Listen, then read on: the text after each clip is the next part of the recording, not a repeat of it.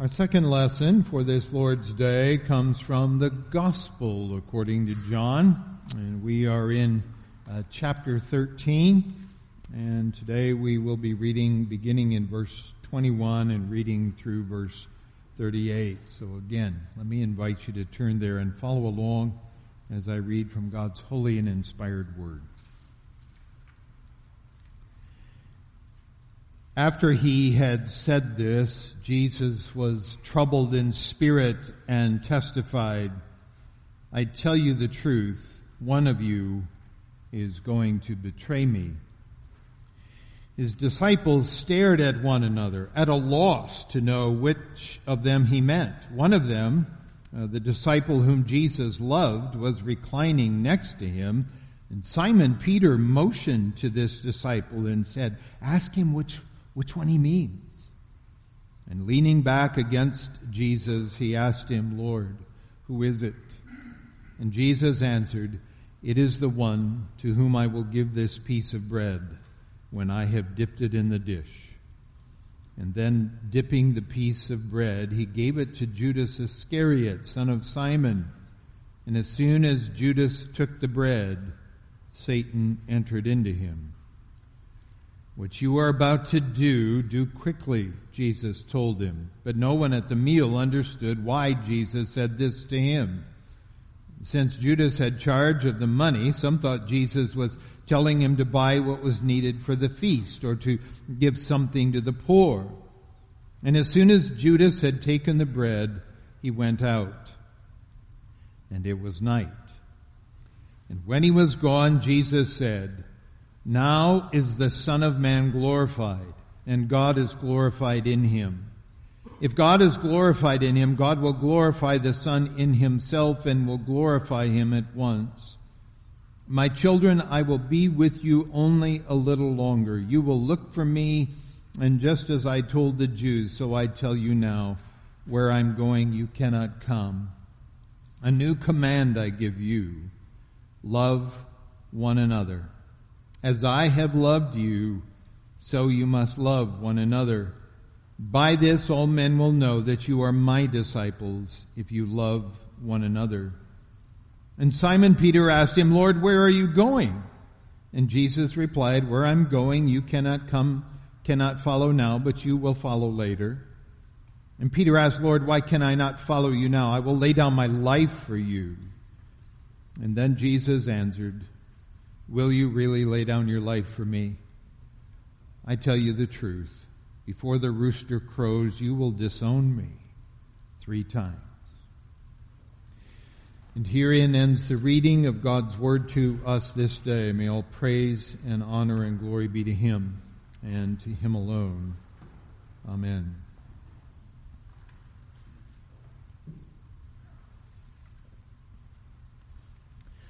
Last week, uh, we noted that our study has brought us to a significant turn in John's story.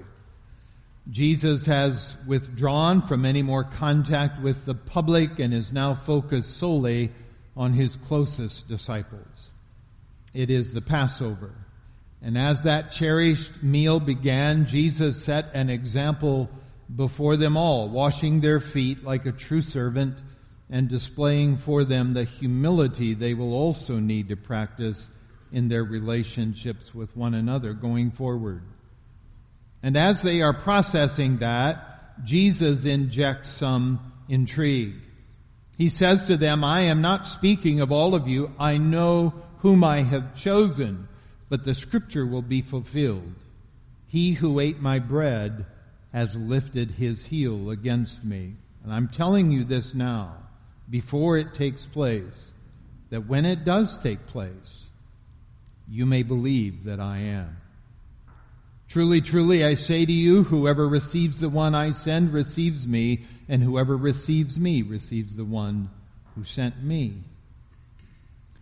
Now there have been allusions over the course of Jesus' ministry that there is a rotten apple somewhere in the bushel. But no one has pressed Jesus to say more about that.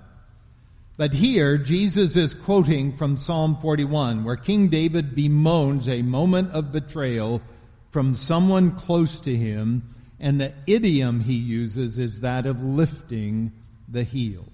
Now what does he mean by that?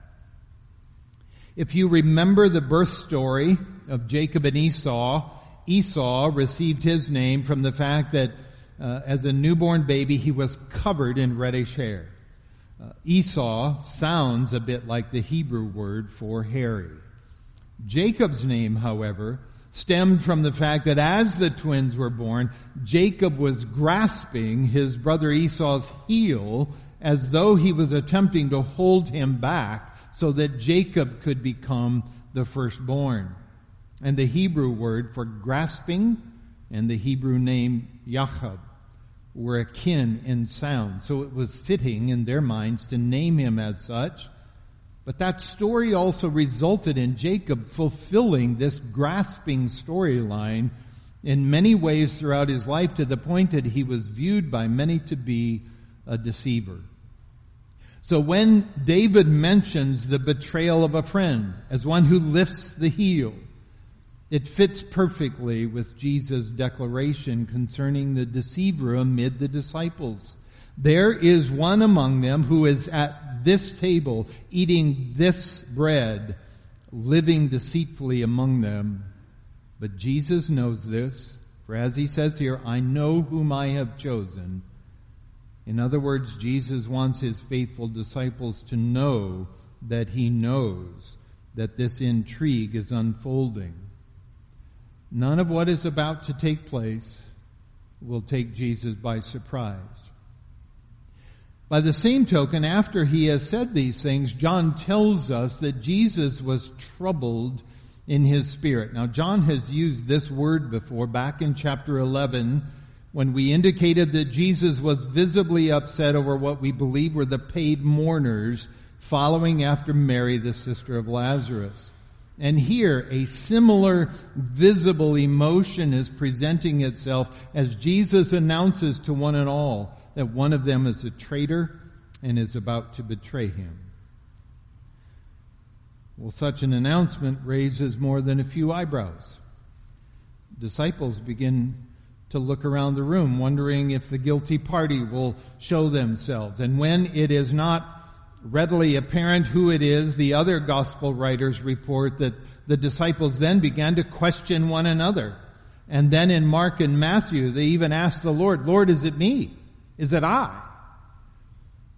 Now, John does not report that, but rather he points to a moment when the apostle Peter signals John since he is reclining at Jesus' right hand to find out who it is. And when John leans back against Jesus and inquires, Jesus apparently whispers the answer that it is the one to whom he will offer a morsel dipped in the sauce, the dish that is currently before them. Now, given the way in which 13 men would have been reclined around a low U-shaped table, one would have to think that the person Jesus is whispering about would be extremely close, close enough for him to reach. Perhaps even beside him. Well, if John is reclined to Jesus' right, then it may have been that Judas was to Jesus' left. And if that be the case, it recalls the teaching that Jesus offers in Matthew 25 concerning the final judgment. When the Son of Man comes in his glory and he separates the sheep from the goats, the sheep are positioned at his right hand, a place of blessing, and the goats are positioned at his left, a place of cursedness. Now, the action of any host of a dinner sharing a particularly desirable morsel with another guest was a sign of friendship and honor, which typically would have been received in the same manner as it was given. But in the case of Judas, his heart has been growing steadily harder under the ministry of Christ. He's not been receiving what Jesus has been offering. And as the days have gone along, Judas has been rejecting the message more and more until this moment when Jesus extends a final act of love and friendship towards him and Judas receives the morsel, but not the love or friendship with which it is offered as D.A. Carson reflects. And in John's mind, this is the moment when Judas fully succumbs to the tempter and he is possessed by Satan and becomes the devil's surrogate in this diabolical plan to kill the Messiah. Well, in Jesus' mind, the timetable is counting down the hours until Calvary, and he hurries Judas along by saying to him, What you're going to do, do quickly. Well, such an encouraging imperative was eagerly received and immediately obeyed. And this command to Judas was heard by the others, but this errand that Jesus sends Judas out to do must break the solemn mood surrounding an announcement concerning a betrayer. We are told that the disciples surmised that as their treasurer, Jesus was sending Judas out to secure all that was necessary presumably for the feast of unleavened bread, which followed Passover, or perhaps to give alms to the poor. And so once Judas has been dismissed, they do not appear to give it much further thought, nor the issue of there being a traitor in their midst. John, however, presumably aware that Judas was the traitor, offers this observation as Judas departs from them and it was night. Throughout his gospel, John has been using the metaphor of light and dark, day and night, to communicate the stark difference between following Christ or not. Jesus' declaration, I am the light of the world, is not hyperbole in John's mind. It is a spiritual truth. To go without Christ is to walk in the darkness. And as Judas leaves the others, he is off to join with those who are also walking in the darkness. And John does not miss the opportunity to point out to his readers that a spiritual darkness has fallen upon this drama.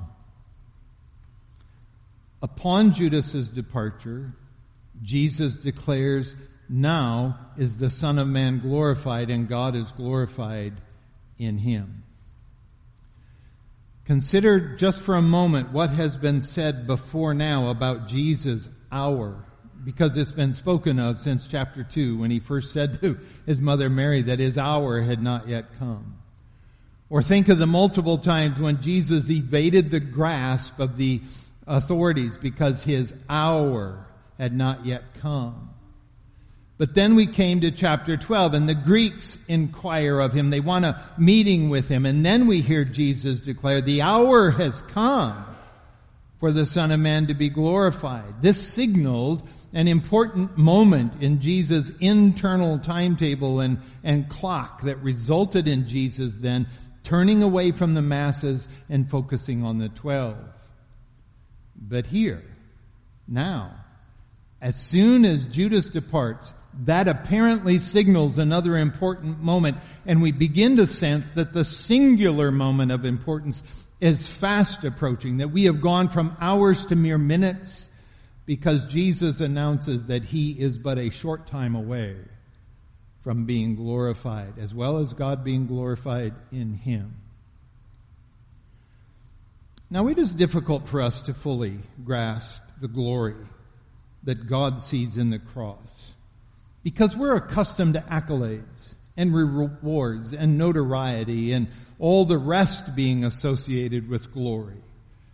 But God sees in the cross that humiliating moment when the curse that God warned Adam about, a curse that fell upon all of creation when Adam sinned, God's own curse is reversed. It's the moment when a divine decree of righteous judgment is superseded by a divine decree of gracious pardon that is neither unjust nor contradictory, but it perfectly preserves both.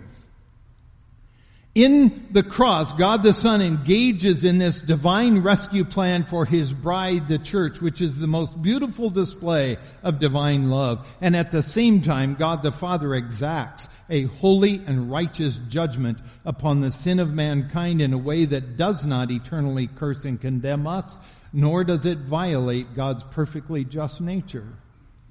God the Son absorbs all the wrath of God the Father poured out upon him because of our sin, thus satisfying the full measure of the curse.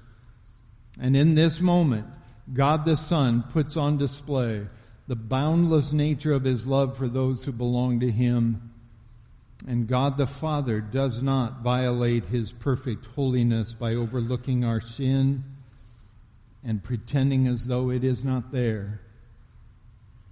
And so I say again, the cross is the moment when a divine decree of righteous judgment is superseded by a divine decree of gracious pardon that is neither unjust nor contradictory, but perfectly preserves them both.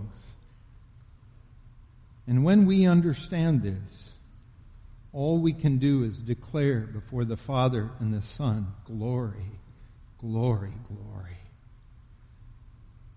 This moment of glorification is soon to be upon the, the disciples, and it will result in the Son of Man leaving them to go to a place where they are prevented from following. They will seek him, but it will be impossible for them to join him. And so Jesus has some things that they need to hear that will prepare them for the time that lies ahead. And with that, Jesus gives to them a new commandment. Love one another just as I have loved you. So of all the things that Jesus will soon say to them, this commandment occupies the primary place. Demonstrate love to one another in the same way that I have demonstrated love to you. Now this is not a brotherly love, phileo. It is certainly not an amorous love, eros.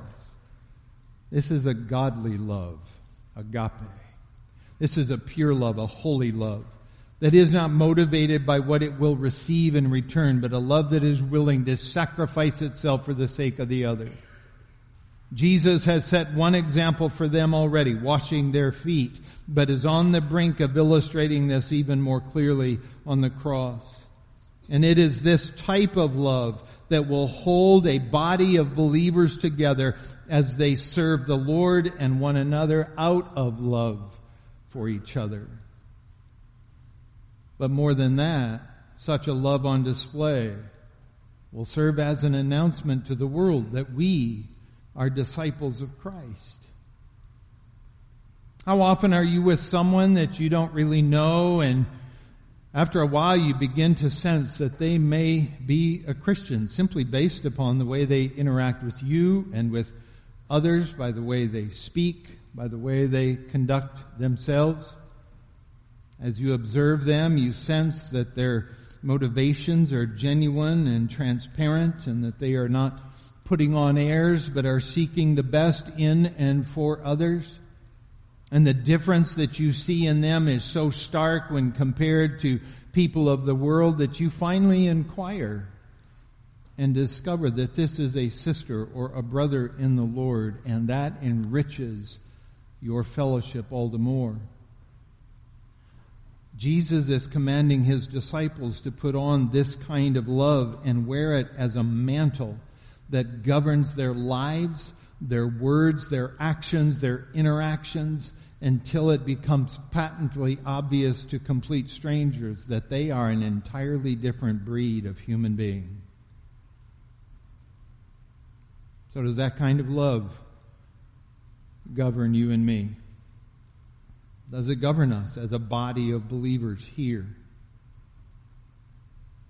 To give us a sense of how well the first disciples heard this command and uh, allowed it to seep deep into their hearts and minds, contemplating the Im- implications of what this will mean for them, Peter speaks up and wants to know where Jesus is going and why he cannot follow. And how typical is that of us? Someone has said, I don't worry about the parts of the Bible that I do not understand. It's the parts of the Bible that I do understand that worry me. Oh, that the church would be governed by a godly love that is offered to one another to such a sacrificial degree that the needs of fellow believers would be immediately recognized and addressed that a genuine fellowship would be fostered, that a communal heart for the lost sheep of Christ's flock would be developed, that the good news of Christ's love in the cross would be our standard broadcast for all to hear. For such a church as this to exist, it would require that our individual attention and our individual focus would primarily be upon Christ and His bride and not upon the world and what exists outside. One of the great problems that disciples face is our growing entanglement with the world. Now no one is denying that we are constrained to live and work and interact with the world. But we need to realize that the depth of our involvement in the world is largely up to us. How much time do we spend engaged in activities that have no eternal benefit? And how do those things rob us of being in service to Christ and to one another? So when a call goes out for a service opportunity volunteer and we look at our calendars and discover it's full, what do we give our priority to? Or how often do the regular activities of the body of Christ get canceled because a worldly opportunity arises? We tend to forget that the world does not love Christ, nor does it love Christ's disciples, nor will the world ever come to a point of loving us. The world will not sacrifice itself for us. The world will not care about our needs. The world prefers that we remain quiet and the world would be exceedingly happy if we just went away. And in many places around the globe, the body of Christ is enduring intense persecution from the world and if you are paying attention, you can see that same sentiment growing here in America as the same spirit that invaded Judas continues to demand that the church celebrate the world's depravity or face the consequences. Two nights ago, a business just up the street from us kicked off the Independence Day weekend with a drag queen beauty pageant that they advertised as being family friendly. Now I realize that the world does not know better. But as Christians, we have a choice as to whether our time is spent in that worldly environment or in this fellowship. It is no wonder that the writer to the Hebrews, living amid a culture not dissimilar from ours, wrote to his readers, Let us consider how to stir up one another to love and good works not neglecting to meet together, as is the habit of some, but encouraging one another all the more as you see the day, meaning the day of Christ's return, drawing near. And beloved, these are the implications of living obediently to Christ's command to love one another in the same way that he has loved us. Peter does not immediately hear this or focus on this. He stopped listening as soon as he heard Jesus say that he was going somewhere beyond their ability to reach. And Peter wanted to know why. And Jesus responded, Peter, you can't come now. You will later. But that did not satisfy his curiosity and he foolishly declared that he was resolved to go wherever Jesus was going, even if it meant laying down his life for him. And then Jesus destroys Peter's pride by prophesying that Peter will crumble at the first sign of opposition, not once, not twice, but three times. And do you know when that first opposition came?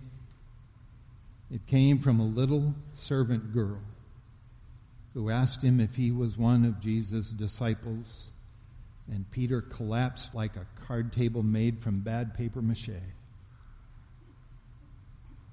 It will only be through the indwelling Spirit of God and the fellowship of the saints that Peter will grow spiritually to such a degree that the day will eventually come when he will be led to a cross of his own, and there he will be suspended upside down and indeed give his life for his Lord rather than deny that he ever knew him?